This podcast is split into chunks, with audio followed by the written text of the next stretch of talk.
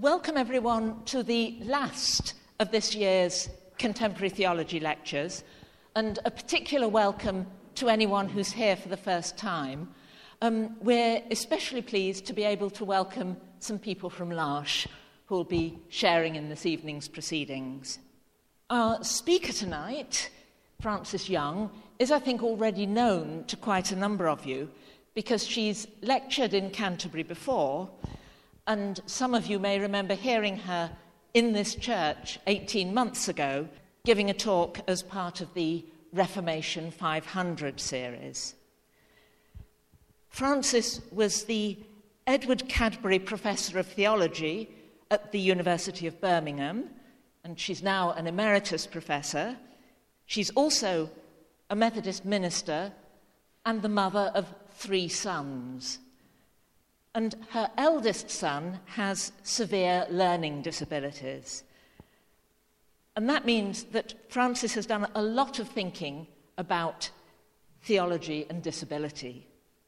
So, Frances, we're delighted to welcome you tonight back to this church to talk to us on a theology of disability.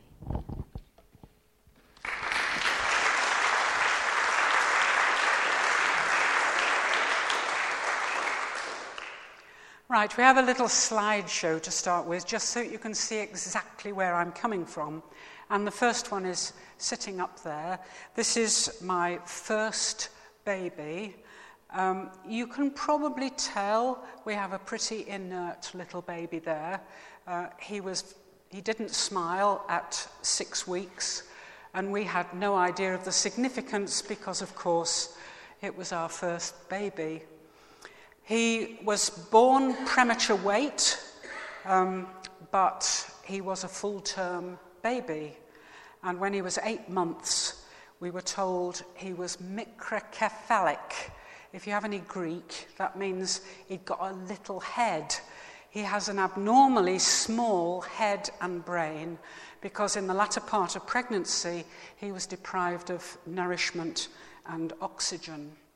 So he was a very late developer, and at. Ooh. No.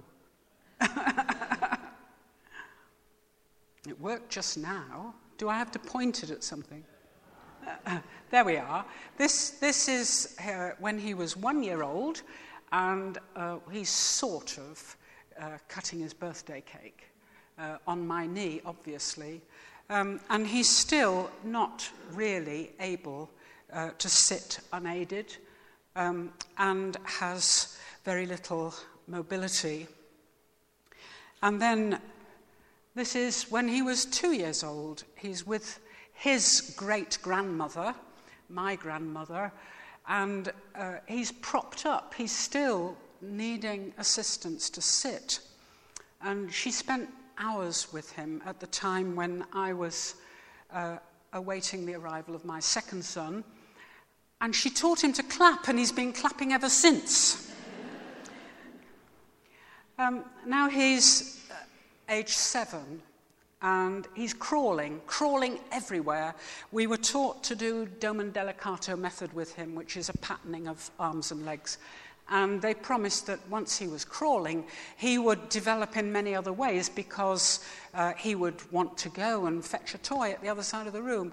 Ha ha. He really enjoyed crawling. He went racing all over the place, even crawled upstairs, uh, though we did stand behind to make sure he was okay. Um, he never did get the idea of going and fetching a toy, however. So we leap to his teens, and here he is in his teens. You may notice his beautiful curly hair. That was a side effect of the epilim, which he had regularly to prevent epileptic seizures. Um, and you can see I'm still feeding him. He had and has no self help skills. See if we can get on again. No. uh, and then, after I'd fed him, I'm putting his top on, ready to go out. And then, if we can get the next one, there I'm assisting him to walk out of the house. Um, he sat on his legs for years and years and crawled around the house. His legs became permanently bent, and we were advised it would be a good idea to straighten his legs. So he had his legs put in plaster and then wedges in the back of the knees to try and force them, the tendons, to lengthen. It was an unbelievably awful process. But he, he got on his feet. We were advised to go through it because he was on his feet if you could give him support and he would step out. And I still remember holding him up and him really stepping hard to get out into the garden because he's always been uh, enjoyed being outside. Now, there's a sense in which that slide represents the height of his achievement. He was 17 at this point. But when we come to the next one, which is his younger brother's wedding, and his brother on the left uh, was married at age 24, so he's now 26. You can see he's in a wheelchair which is shaped to take account of his scoliosis. And in his early 20s, he not only developed the scoliosis, but his hips permanently dislocated and became non weight bearing. So he lost his crawling, he lost his mobility, uh, and that was our first massive experience of loss because we'd worked very hard on his mobility over the years. So then we come on to the next one, and this is my mother who lived with us into her 90s. And she and Arthur were great companions, and we had this period uh, in his 20s and 30s when life on the whole was a lot easier than it had been either when he was a child or sometimes since. Um, he and my mother were great companions and um, it was very helpful having her living with us. He went occasionally to uh, Kingswood, which was a respite care service, so that we occasionally had breaks and were able to take holidays. He went every day out to a day centre, um, and so altogether life was on a fairly regular pattern. But eventually, my mother died, and my husband got older and began to have some physical problems, uh, which ended up with keyhole surgeries, and I ended up being the sole carer, getting him up in the morning, putting him to bed at night. And our other sons ganged up and said, You must do something about Arthur's long term future. So the next few pictures are Arthur's last weekend at home. You can see he's clapping his hands, and uh, I think we have um, uh, another one of his last weekend at home, which shows how he spent a great deal of time on his front on a beanbag uh, because he wasn't crawling around anymore, but that was an alternative position to sitting in the wheelchair. And he's got his favourite chill out baby hammer in his hand. Can you see that? Plastic rattle hammer. So he left home, and I shall come back and talk a little about that at the end of what I present. Um, and went into a little residential home with six residents, uh, all of them quite profoundly disabled because these days it's supported independent living if you can do it. And um, uh, in, uh, in this little residential home, which we were given four to look at, and the um, last one we visited, I came out and said to my husband, That's the nearest to a L'Arche community we've seen. Uh, I shall be talking more about L'Arche later, but I hope most of you know about L'Arche, where people live in community with those with learning disabilities now, I think 130 communities all over the world. We'll talk about it more later. So, if we go on to the next one, this is Arthur's 50th birthday party. And we had a party with uh, uh, all of our fairly extended family, uh, but also with some of the residents from the home where he lives now. You can see I'm feeding him his birthday cake, still feeding, at age 50. And uh, behind him is Gamal. Gamal has been his key worker and, and his friend for several years now. Uh, and clearly, he comes from the Asian population of Birmingham. And if we go on to the next one, we have the group of four residents and some of the staff who came to his 50th birthday party. There's Annette on the right, who is, uh, well, she loves counting and doing sums, but she's extremely limited in other ways. Um, at the back there is Anna, uh, obviously pregnant. She went away on maternity leave and came back and is now the deputy manager. Then there's Mark with Down syndrome, uh, Arthur in his wheelchair with Olan behind him, and Gamal and Jean. And you can see that the carers and the community are a pretty mixed bunch, um, but they are like a large community in that you sense something about their commitment to one another whenever you visit. So, uh, when Arthur was 17 and more or less at the height of his powers, I wrote this little book, which some people may have come across in the past. And then a few years later, um, the, uh, I was asked to add to it some of the talks and things I'd given since the first version. Um, and then more recently, we have Arthur's Call, which is uh, published just a, a few years ago. So, what's the difference between the face to face books and Arthur's Call?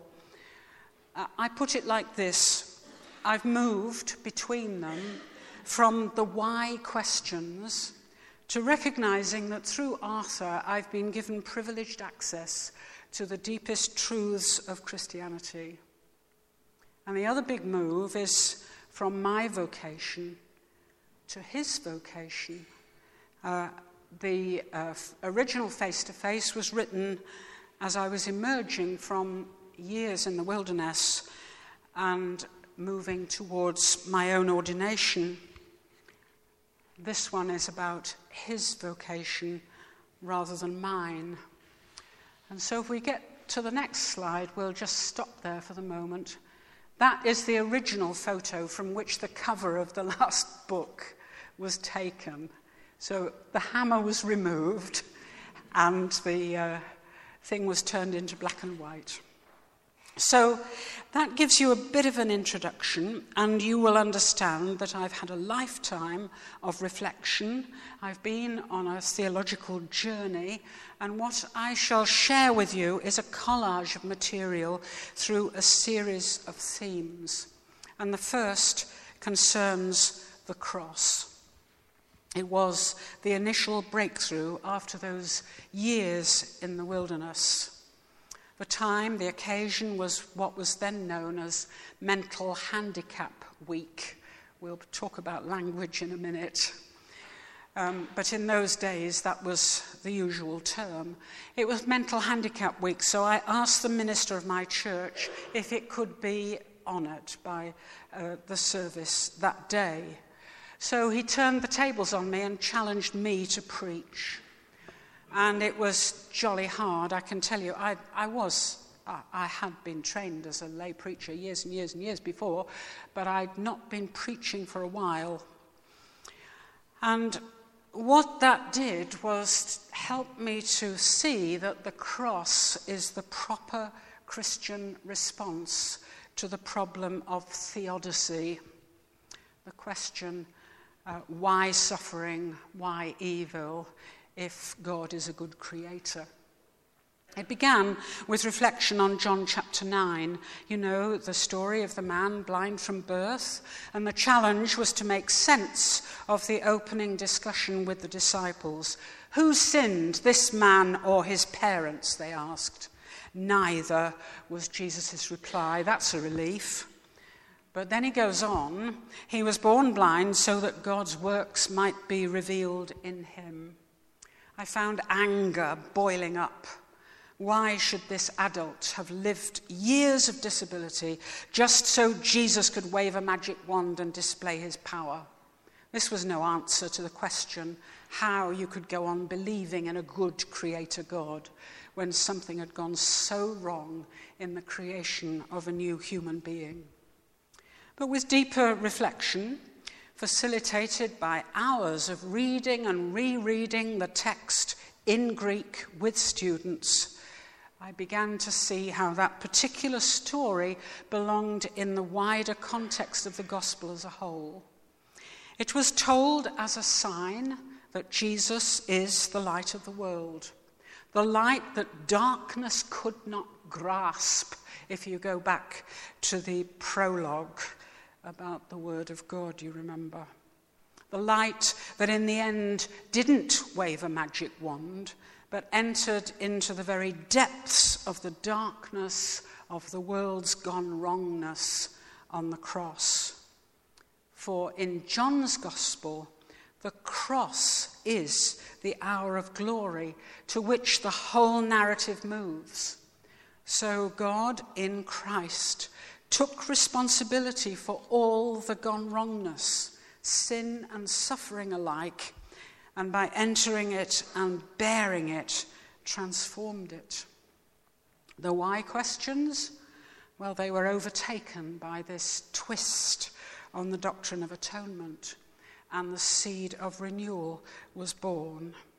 It would germinate not only the sermon for that occasion, but also prayers of thanksgiving and the fruits of the Spirit in the challenge of everyday life. So that's the first of my bits that are going to form this collage, a new way of looking at the cross. I move now to creatureliness. Given all the gone wrongness of the world, how do you go on believing in a good creator? Well, my sister lived and worked in Botswana for a while, and the first time we went to visit her, she arranged for us to have a trip in the Okavango Delta. So I invite you to join me in the wilds of the Okavango Delta. Our African guide walks in front through the bush. Suddenly he stops and urges us back. After a bit, we turn and ask, What's the problem? He points to some waving branches. Elephant, he says. We'd been dangerously close. We set out downwind and give it a wide berth. Back in camp, we see an elephant splash across the channel of water. All night we lay in our tents listening to the call of the nightjar, the bark of hyena, the sound of roaring lion. Early next morning we walk miles tracking lion, but the cats are elusive. We find fresh elephant dung. We nervously take a circular route back, and the next 24 hours are similar. We hear hippo grunting and our guide poles the dugout away fast in the other direction. We spot buffalo grazing and avoid the area. We go in search of the leopard we've been hearing, but see nothing but wildebeest and leaping buck, lechwe, and impala. We were in one of the last places in Africa where you can still have experiences similar to the old explorers. For safety, we were dependent upon traditional skills tracking, observation, caution, keeping the fire alight all night. We didn't see much game, but we did slide through long grassy meadows in a punt on a level with frogs and dragonflies, spiders' webs and water lilies. It was a rich paradise, yet always the frisson of the wild the edge of insecurity. It was amazing. The kind of experience we Westerners rarely have. We were little and vulnerable in a stunningly beautiful but potentially threatening world. There was something awesome about just being there. Even so, we were cushioned compared with our hunter gatherer ancestors. We had tinned food and tin openers. And we had insect repellent and anthisan. We escaped the dreaded malaria and sleeping sickness. But on our return, we appreciated antibiotics to deal with our tick typhus. And we did escape, flying dramatically over the swamp and seeing the giraffe far below. This was a salutary reminder of what the human condition really is in the context of creation, and how wrong headed are so many of our protests at life's hardships. In the bush, you don't question the right of the elephant to charge or the lion to pounce on its prey. The world you inhabit is not something over which you have control, but one where you seek wisdom to cope with its challenges. It's a majestic world to be respected, to be loved for what it is, a world of wonder that exhilarates even as it terrifies. And it never crosses your mind that God ought to make things easy. Any power which could control of that environment would destroy it. If it is to be what it is, it has to be let be. Power corrupts. Divine omnipotence might be demonic. Isn't God to be glorified for letting the paradoxical paradise of this wilderness be itself dangers and all? The Lord answered Job out of the whirlwind Where were you when I laid the foundation of the earth? Is it by your wisdom that the hawk soars? At first sight, this is no answer to Job's searching questions no solution to his desperate struggle to grasp how his fate can be reconciled with God's justice. But that reaction assumes the book is about the problem of suffering. Suppose it's not. Suppose its purpose is to celebrate loyalty which is not self interested, trust which transcends reward, loving God for God's sake. And what if the final chapters are an invitation to love creation for its own sake, irrespective of human interest? If so, Job surely gives rise to the same question Isn't God to be glorified for letting that paradoxical paradise of the wilderness be itself dangers and all. After all his protests, confronted with the wonders of God's creation and made to feel very small, made to respect nature for nature's sake, he's ashamed of his narrow, self pitying attitude to God's miraculous gift of existence. Face to face with the Creator, Job's questions fade away. With the individualism of our culture and our success oriented values, not least the remarkable successes of medical science, we have lost something quite fundamental that sense of our creatureliness, the fact that we are part of the natural order, vulnerable and mortal. And all that despite Darwin. The old theologians of the early church would have found Darwin easier to accept than 19th century believers because they were very aware that we are creatures, part of the natural order. Relationship with those who are impaired, especially those who are utterly vulnerable and dependent, like Arthur, is a really important catalyst for rediscovering our common human frailty and finding in the ordinary patterns of life what it means to be human. That's where you find the deep roots which produce the fruits of the Spirit. Galatians 5 love, joy, peace, patience, goodness, kindness, faithfulness, and I'm going to dry up. There are nine of them, and the last one is self control. And I once heard somebody say, if you can recite the list, you're halfway there. So clearly, I'm not even halfway there. But it is with Arthur that I have found the fruits of the Spirit. And it is Arthur who, over the years, has ministered to me. I would come in frazzled by students and their problems, which to them seemed so enormous, and brought right down to the ordinary mechanics of what it means to be human in feeding and caring for someone who could do nothing for himself.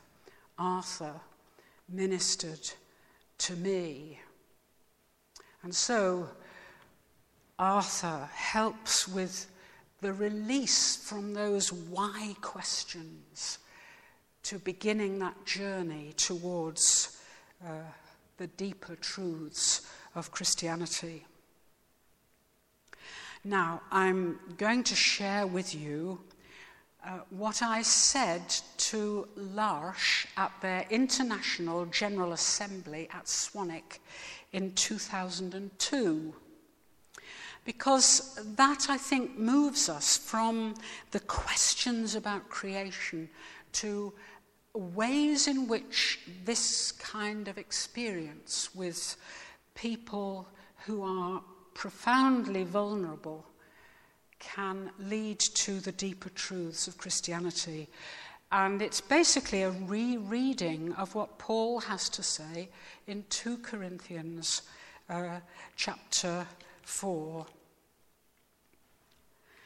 So we begin with two moments in the biblical creation stories because they provide clues to what Paul meant when he wrote, We have this treasure in clay pots. We have this treasure in clay pots.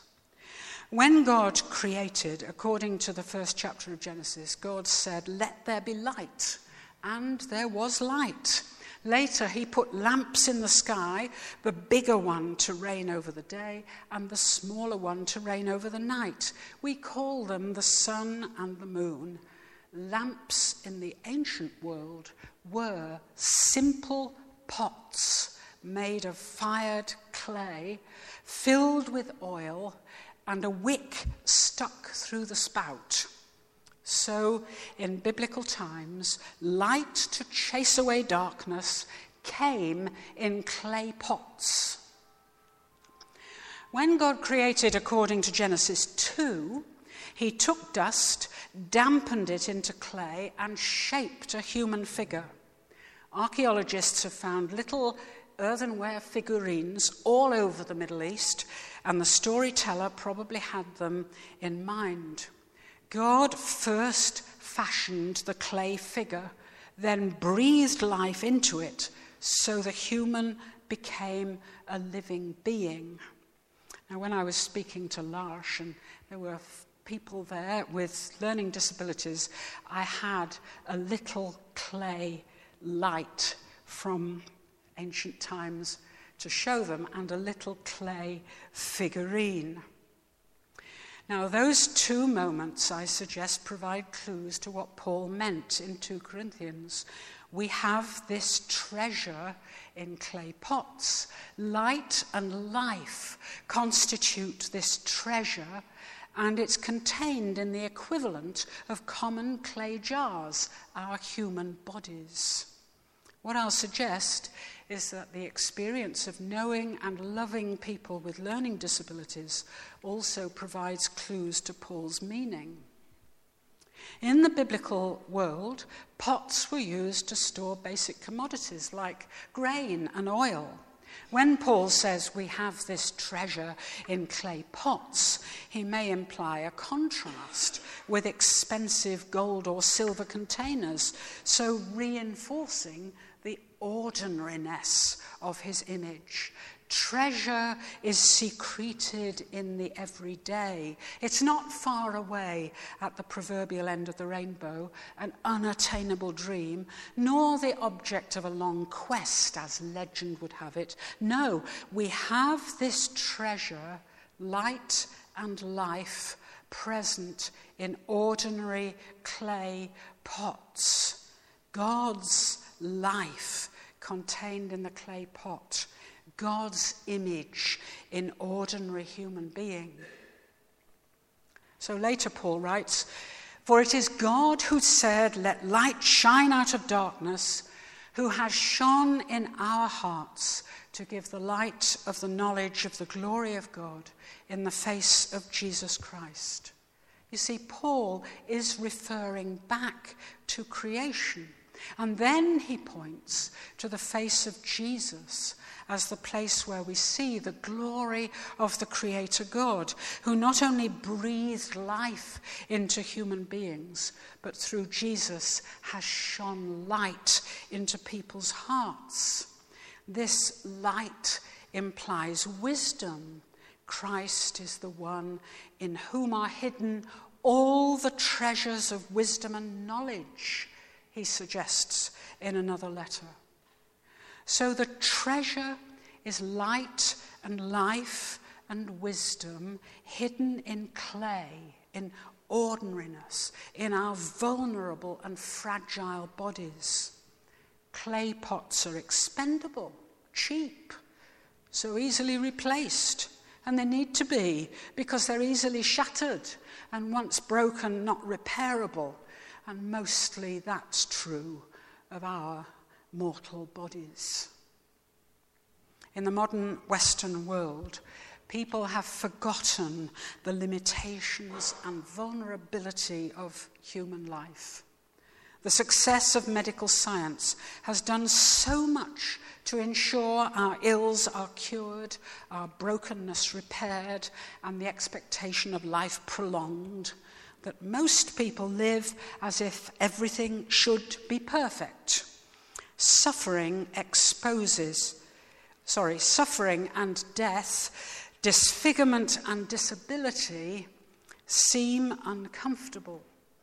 The cult of sport exposes perfect bodies and encourages their development through training, aiming to be gold and silver vessels rather than clay pots, we might say. And women are seduced into emulating the exposed, perfect bodies of those ideal models whose image are all around us in the media. Now, given that context, this is where L'Arche comes in. Because in L'Arche, beauty is perceived in damaged bodies the presence of treasure within brokenness is acknowledged, along with the sanctity of vulnerable and fragile bodies. Now, I had a number of clay pots uh, at the L'Arche IGA, and at this point, I turned one of them round, and the backside was broken, and inside was a candle. And I said, You see, if you put a lighted candle in a clay pot, it's only when it's broken that the light is exposed. Paul used this image to reinforce the contrast between God's power and human weakness. I quote, We have this treasure in clay jars so that it may be made clear that this extraordinary power belongs to God and does not come from us.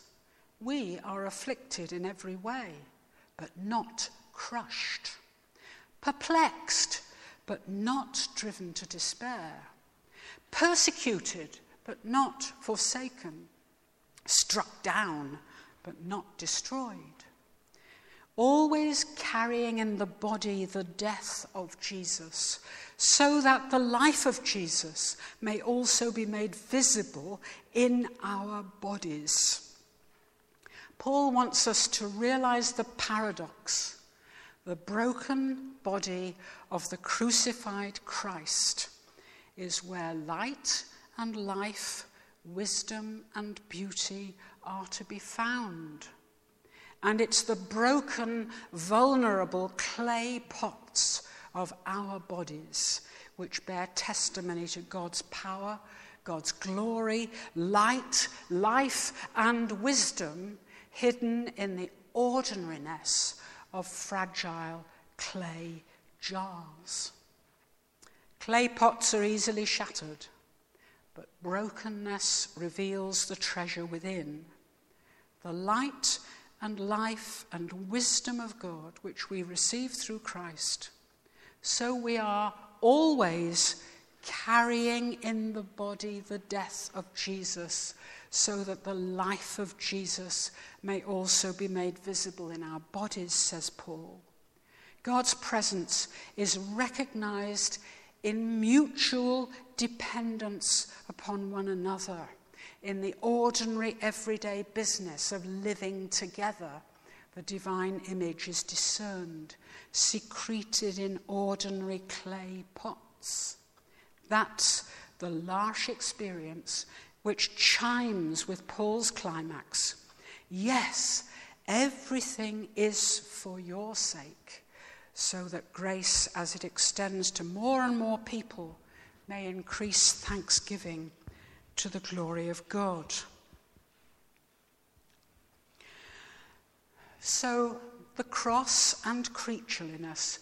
Now, what about God's image in ordinary human being? I think we need to reflect a bit on what this means. Let's start with the old assumption that it's the mind or soul which is in God's image. This interpretation inevitably carries negative implications for those perceived to be intellectually inferior women, slaves, persons with disabilities. There are, of course, examples of positive acceptance of intelligent persons with physical disabilities. There was someone called Didymus the Blind, who was nicknamed Didymus the Seer because he saw more profoundly than those with physical sight. But that intellectualizing tradition is inevitably elitist, taken to mean that each is made in God's image it also conspires with modern individualism, encouraging people to assert their rights no matter what their race, religion, or impairment, or whatever. This may enhance dignity and respect for those who are not white, male, able bodied, and intelligent, but such individualism tends to exacerbate the prejudice that since we're made in God's image, we should all be perfect. Failure to reach notional perfection can then become problematic. How can this person who has physical or mental defects be made in God's image? Well, let's turn to the biblical text. In Genesis, Adam represents the whole human race. The very name means humankind. Adam, humankind, was made in the image of God. But it was marred, wasn't it, according to the story, by disobedience, classically known as the fall. So, glib talk about everyone being made in God's image needs countering with sensitivity, first to the corporate nature of the image, as well as awareness that all have fallen short of God's glory, as Paul put it. Paul's epistles show how crucial is the parallel between Adam and Christ. In Christ, we are a new creation, he says. And as in Adam all die, so in Christ all will be made alive. Adam is the old man, Christ is the new man, and all of us, male and female, are in Adam and potentially in Christ, both being, in some sense, corporate figures. In that very passage we were looking at just now, Paul speaks of the light of the gospel, of the glory of Christ, who is the image of God. It is Christ who is the true image of God. The image of God in Adam, the old humanity, was marred. It's in Christ that we're in God's image. Being in Christ is being in the body of Christ a corporate reality, for a body is made up of many members, all of whom bring different contributions to the whole.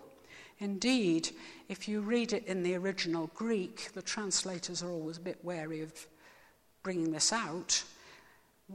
It actually says those body bits we're ashamed of or embarrassed about and cover up are indispensable and the weak are to be especially honoured.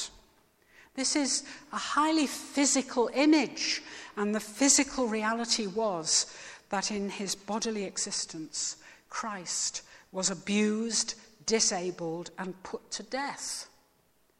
Some aspects of God's image in Christ can only be reflected in the church by the full inclusion and honouring of those who have bodies that are likewise impaired.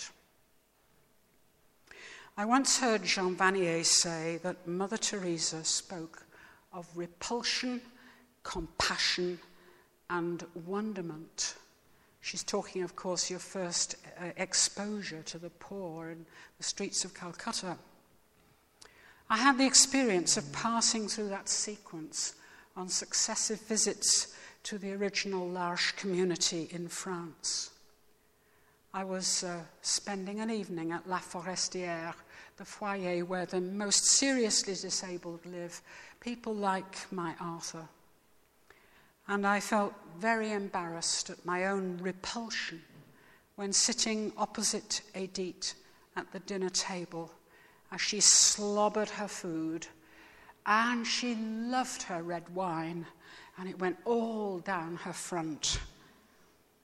And then, sometime later, I was visiting again and again went to La Forestière and found myself at prayer time after the meal sitting next to Edith on the sofa. And I reached compassion as I sat there during those evening prayers endeavouring to distract Edith from her constant self abuse. Finally, wonderment. I happened to visit again when Edith had just died. At the wake, person after person gave testimony to what Edith had meant to them. I admit my French was a bit challenged. Then I went to the chapel where Edith was laid out, surrounded by flowers and candles, still and at peace. And in prayer with others, I was overcome with wonderment. It's that kind of discernment which is what allows recognition of God's image and likeness in human living and being. So that's my third sort of bit to fit into the collage. My fourth, I've entitled Liberation Through Human Solidarity. The physical reality was that in his bodily existence, Christ was abused, disabled, and put to death. Some aspects of God's image in Christ can only be reflected in the church by the full inclusion and honouring of those who have bodies that are likewise impaired. Like liberation theologians, L'Arche knows that top down charity is patronising. When liberation theologians read their Bibles, they see God on the side of the poor. They hold out hopes of changing the world, ending poverty, fulfilling the Magnificat, bringing down the powerful and lifting up the lowly, filling the hungry with good things and sending the rich empty away. They offer theologies of hope for the oppressed and marginalized. In important ways, L'Arche shares that perspective. People with learning disabilities are poor in terms of life's gifts and talents, not to mention their often social exclusion, economic deprivation, and lack of human relationship and love. But in important ways, L'Arche challenges liberation theologies. For the poverty of people with learning disabilities is simply not removable, at least not by human agency. People with learning disabilities are born that way or become that way through incurable brain damage. L'Arche reminds us of the limits of human capacity to put things right. It obliges us to confront the vulnerability of human creatureliness and the false ideology of trying to turn this life into a perfect paradise. You probably all know that prayer which I was trying to remember on the way here.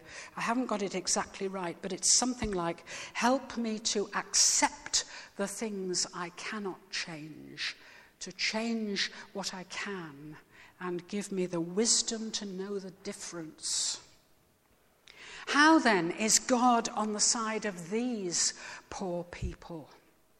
Hope lies not in the removal of their condition, but in another dimension.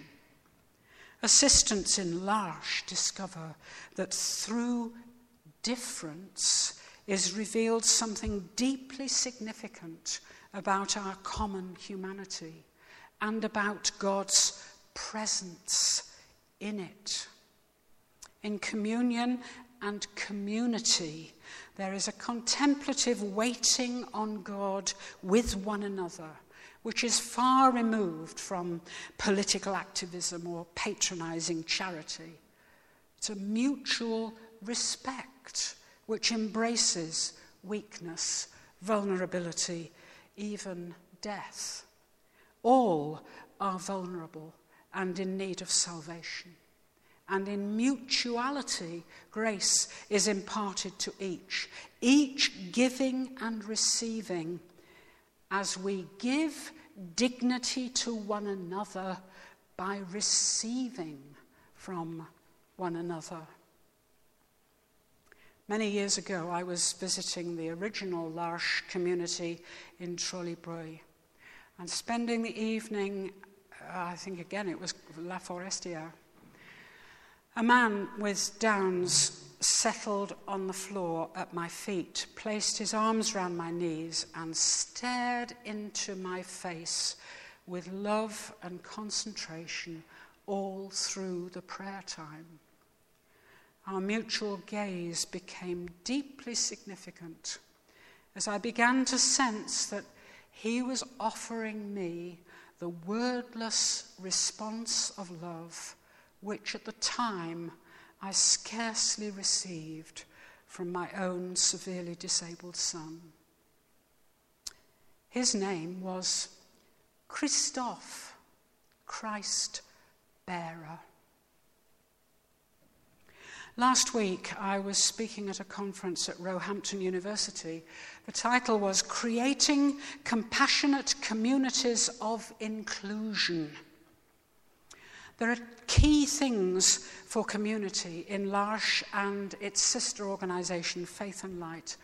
The two key things are welcoming difference and mutuality, and the two need to be held together if we're to welcome difference, to affirm the other, embrace the stranger, we have to acknowledge that there is a difference. Being colorblind doesn't challenge racism. Yes, we were taught to talk about mental handicap to distinguish it from mental health issues. And then the language turned to learning difficulties, and I said, Well, for heaven's sake, I'm a university professor and I have learning difficulties. we had to shift to learning disabilities in order to name what was necessary to uh, support people. But of course, as soon as you have a name, there is the danger of labeling. And us and them needs to be balanced by an identification with one another through belonging and sharing. The mutuality, not top down charity, the mutuality is really important alongside welcoming difference. It impresses me that Jean Vanier doesn't write disability theology, which has become a big thing these days. He writes what I would call theological anthropology, what it means for all of us to engage in relationship with those with learning disabilities. There's a book by Deborah Beth Creamer on disability theology in which she protests against the binary, you know, people who are impaired and people who are able bodied. The binary doesn't work because we're all on a spectrum, and she talks about a theology of limit because we are all limited. All limited. And the testimonies of L'Arche assistants, well, they find themselves through mutual relationship with those they assist. They go beyond professional caring to friendship. In the immediate aftermath of Jean Vanier's recent death, aged 90, there were people all over the world giving testimony to all that he has meant in their lives. One of my correspondents, Sister Claire Rolfe, sent words which are so true to the experience of so many of us that I dared to ask permission to quote. Jean has gone to be with his dearest and most beloved friend Jesus, she wrote. Jean, the friend of the poor, the friend to so many, to each one of us. He befriended us in our weakness and poverty and said, You are loved exactly as you are. You do not have to be anything else. Jean, she went on, Jean was for me a living icon of our Lord. He revealed the kind, tender, respectful, welcoming, human, loving face of Jesus. I will spend the rest of my life receiving the gift. How blessed we have all been. One of the things I noticed about Jean was his capacity to give total attention to a person. That was how so many had the experience described by Sister Claire the sense of being befriended by Jean. And the welcome and hospitality so many of us have received from L'Arche communities was inspired by Jean's very way of being as well as his prophetic call to welcome each and every one, especially those who are different, the excluded, the marginalized. The testimonies of L'Arche assistants to their discovery of mutual joy in relationship with core members, those with learning disabilities, proves that in L'Arche the caring relationship has gone beyond mere caring. It is real friendship. What Jean embodied, L'Arche exemplifies, as well as faith and light. And, um, well, yes, let me quickly move you to Moscow. Do you know, I had to teach a course in a Methodist seminary in Moscow once. Did you know there was a Methodist seminary in Moscow?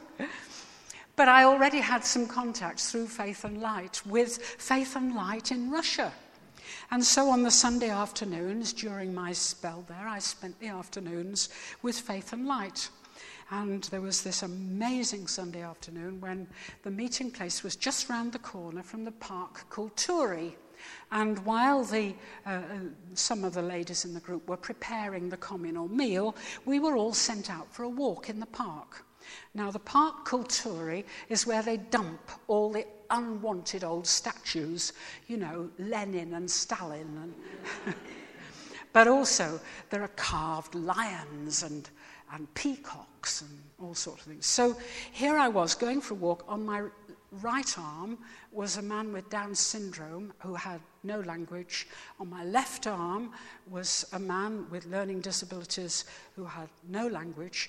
And we went for a walk in the park, and they were pulling me over here to stroke the heads of carved lions, pulling me over here to pat the heads of carved dogs. It was all quite surreal. But the point is, language was not an issue body language and sharing somehow transcended all the difference.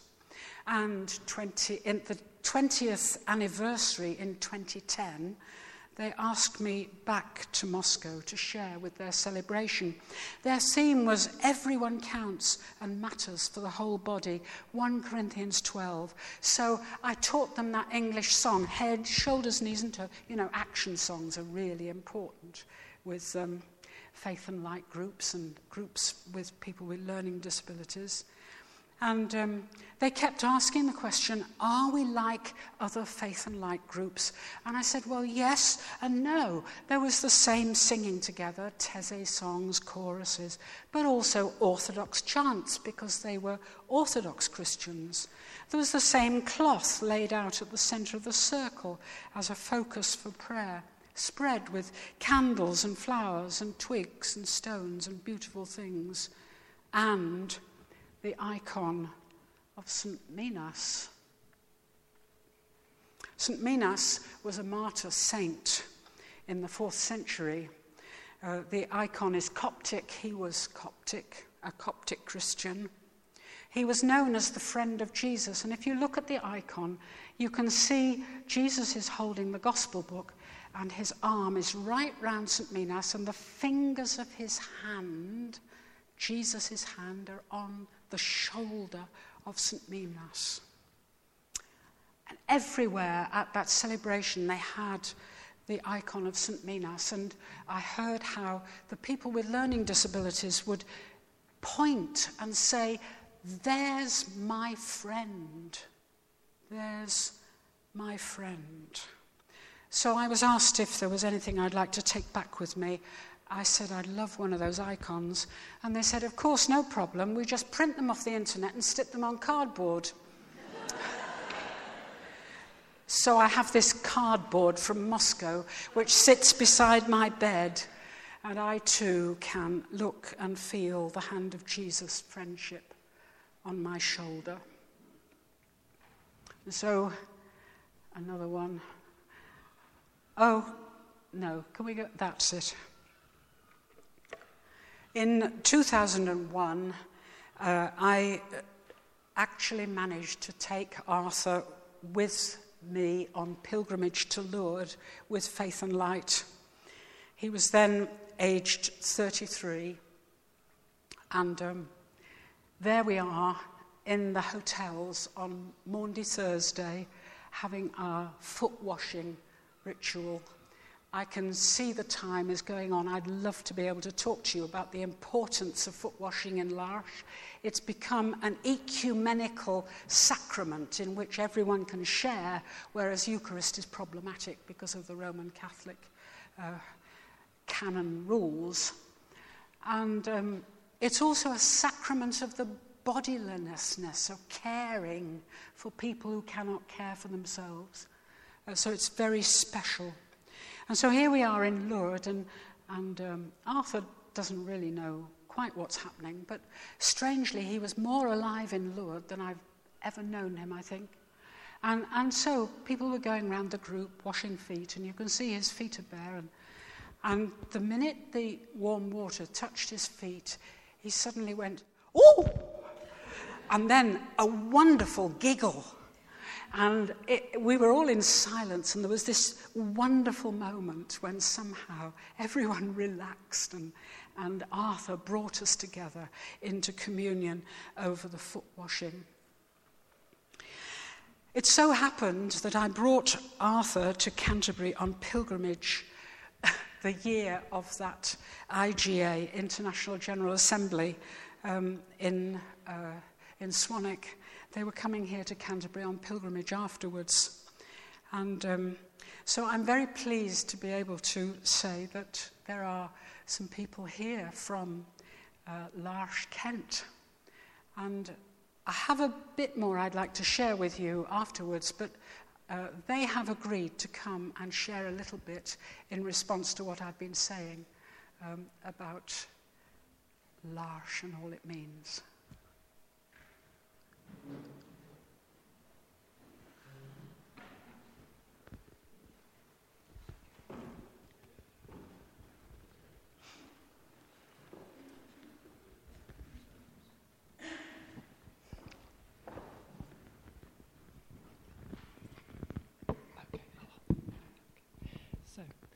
Hello, we're from L'Arche, Kent, and there's a few of us lurking at the back there who are all shaking their heads and won't come up. So we're the ones who aren't chicken, okay? So, so my name's Louise, and I'm a member of L'Arche, Kent, and I work with L'Arche, and, uh, L'Arche National as well in formation. And this is my friend who's going to introduce herself. Hello, my name's Caroline, and I've been in L'Arche eight years and five months since yesterday. Oh, daily anniversary, isn't it, really? So it was really lovely to hear how L'Arche was described, and, and sometimes we need reminding of that because community has a great meaning and a great heart, but the day to day can be a bit messy, can't it, Caroline? Mm. Yes. Do you want? It'd be quite good if you were happy to tell people what you enjoy about the day to day of L'Arche. What's meaningful for you? What, what have we done recently that you've really enjoyed? Oh, we've done so many things. We've done pilgrimage, we've done parties. Paul's one of the members' of 60th birthday party. There was my birthday party. There was loads pilgrimage. We go on lots of events, community gatherings, celebrations. Can you say a bit about the pilgrimage? That might be good because we've just been hearing a lot about the importance of pilgrimage, especially with the icon as well. So there might be something that you feel was special, and we were talking about where God is in our pilgrimage as well earlier, weren't we? Mm-hmm. I like the pilgrimage because we connect with people. We're all over the world in the houses, and we get to say prayers. We talk about God and what God means to us, and we sing songs and we listen to readings. And yeah, it's just really important, and I just love doing it every single year, and it's a wonderful thing. So, so what we did this year was we, day by day, we walked to Canterbury cathedrals. We started away from one of our houses and did a bit every day, didn't we? We started from Dover to Cana, but that's the first day I did not do because I'm studying. So, so people come for as much of the pilgrimage as they can, and we have friends, and we have small children, and we have much older people, and we have wheelchairs going through rutted fields. But really, it's about that journey together and the journey with God. We have animals as well, like dogs, like this time there was a, quite a surreal moment. We had five dogs, so they decided to weave in a story from Tobit. Um, about a dog. So there's, there's a lot of effort goes into our pilgrimages. Um, and what's beautiful about it is it's a real moment of celebration out of the day to day. And Jean often says that the two pillars of community in L'Arche are forgiveness and celebration. And I think L'Arche Kent is brilliant at celebration. Any excuse for cake, probably at least twice a day if they can get it in for somebody's birthday. Probably even more. and, and perhaps the hard side is, is learning to live with the difference, isn't it? We really want to do that and we value it. And it's really what we celebrate. But we also know we're human. We are those clay pots and we struggle. And so there is something about learning to, to forgive each other and also to forgive ourselves for, for perhaps not being as good at living with the great diversity that we'd like to. And so parts of community can be quite hard, um, but it's also the gift, and that's also where, in a way, um, there's a saying, I think it's sort of it's undoing a little bit of, of, of the, um, the words of being an earthenware pot, but um, Leonard Cohen said, and then the Marx brothers said it better, um, blessed are the cracked, for they let in the light. and they let the light out as well. And I think that's where we discover God, is in, often in our sort of brokenness and the times when we're, we're failing a bit ourselves, and our friends come along and help us out, really. Do you want to say anything about what's, what's difficult and when a friend's helped you? Can you think of anything that you'd like to share? When I've just been feeling low and things are difficult, like my studies, and people tell me to keep going because I'm close to the end next month, and yeah. And People tell me to keep going because I'm doing quite a hard course at the moment, so people give me advice and tell me to keep going. So they're encouraging me, and they're saying, carry on, carry on, you're there. So we, so we need each other's encouragement, don't we? And I value Caroline's friendship because she's really, really good at phoning me. I think she phones everybody, but she's really good at phoning me, and she calls me into friendship. Um, and actually, I can be quite good at not getting round to that, to working too hard, and you've got family and you've got the washing to do. And before you know it, you realise you're not really present to anybody. So Caroline is very good at ringing me and saying, When are we going for coffee? When are you coming to visit? Why haven't you been for dinner? And, and that really calls me back to the heart of being really present, you know, to actually really spend time with one another. Uh, Jean in Community and Growth, if you've read his book, he talks about the importance of wasting time together. So we, we try to be good at wasting time, don't we? We try to, but it's not actually easy. oh, I don't know. I think L'Arche Kent's quite good at spending time together. And uh, there seem to be so many parties we can't keep up, really. But it's we a real blessing. Do that all the time, though. Mm-hmm. Yes, nobody wants to do the washing up, do they? No, but Faith House has a dishwasher, but I think that's pretty lazy. I just wash my own dishes in my own house. so, so there are lots of ways that we live community, whether it's under the same roof or under different roofs. We have our own families, we have our own homes that we, perhaps with children and, and our own uh, little lives, but we also share lives through the coming together at meal times, praying together, celebrating and sharing, don't we? Spending time. And that's really important for us. So it's really good to be reminded and hear again the, the blessings of L'Arche. And I was just struck that some of the uh, members of different churches that have been part of L'Arche have passed through, have visited, perhaps have been local clergy for the local parishes. They still say to me today that L'Arche is the place they meet some of the most mature Christians. And they're not talking about just the ones without disabilities. In fact, they're probably not talking about us at all. Um, but there is a real sense that there's a, a spiritual journey that's offered um, through community, and we're invited into. And it's a gentle invitation. We might not all engage in the same way, but it is a place of growth and of challenge. And, and for us, I think that's a real blessing, isn't it? Yes.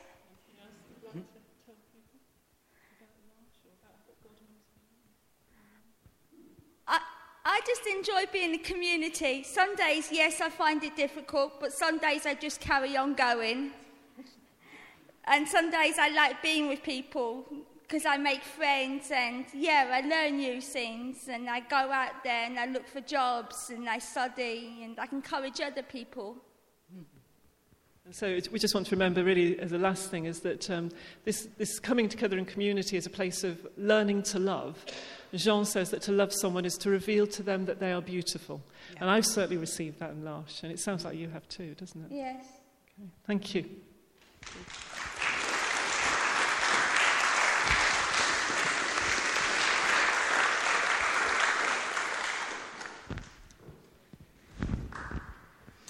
Liberation through human solidarity.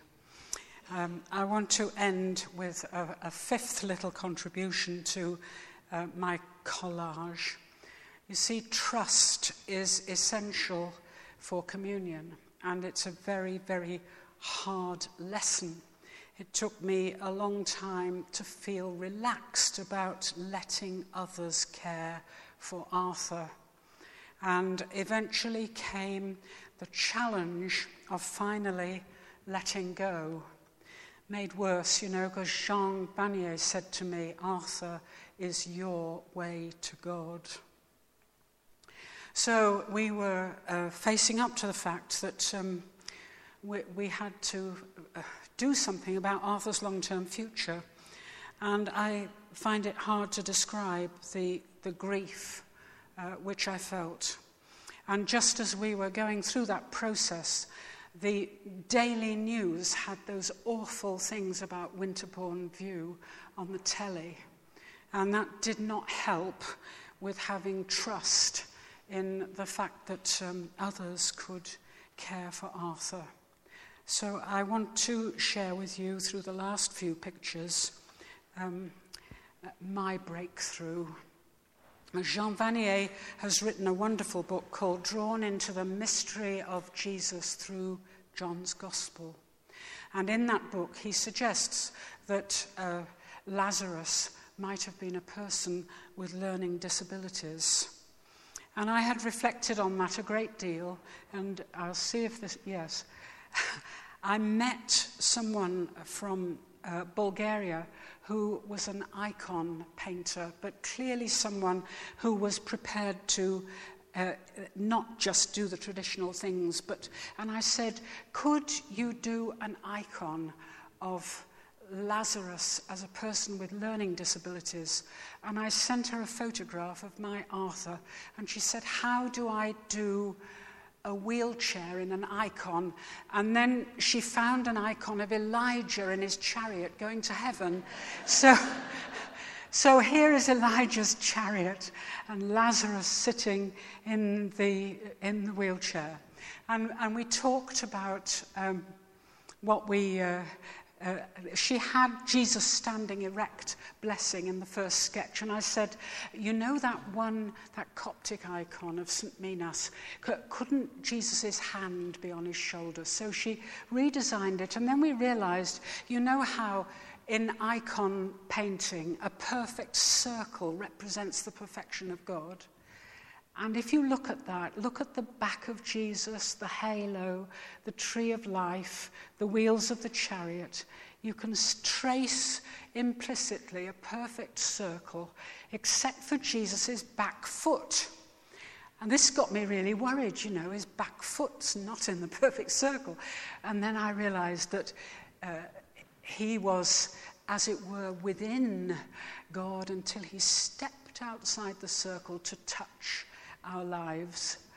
So, Lazarus, as a person with learning disabilities, well, sometime later, I was in Sweden uh, doing some teaching, and it was at the point where I was at my deepest level of grief and anxiety. Arthur had recently left home, and I was still very much in grief mode. Up in the top of this place, there was a chapel absolutely full of icons. So if we can have the next one. This is a, the traditional, uh, it's actually a modern Coptic icon of the raising of Lazarus. And suddenly, as they were all praying in Swedish and I didn't understand a word, my eye fell on this icon. And I immediately identified with the body language of those women their anguish and their pleading with Jesus. And behind them, the figure of Lazarus in the grave clothes. Well, it's like um, the swaddling clothes in a nativity scene, isn't it? And he's very short and he's got a moustache and he's just like my adult baby Arthur. And then I realized the women couldn't see what Jesus was doing behind their backs. And somehow I had this enormous sense of release. How did I know what Jesus was doing with my Arthur behind my back? There's something about the letting go being an essential part of love. To love and let go, to let be, and to trust. Well, I've shared with you five themes, treated one by one, but I hope when you think about it, you'll see they all interconnect. Furthermore, that this is not some sort of sectional theology, which has been the fashion for rather a long time. Disability theology taking its place alongside black theology, feminist theology, liberation theology. There's even child theology. Did you know that? Rather, this is doing theology from the perspective of disability and finding that it illuminates the core depths of the Christian tradition and is profoundly integrative.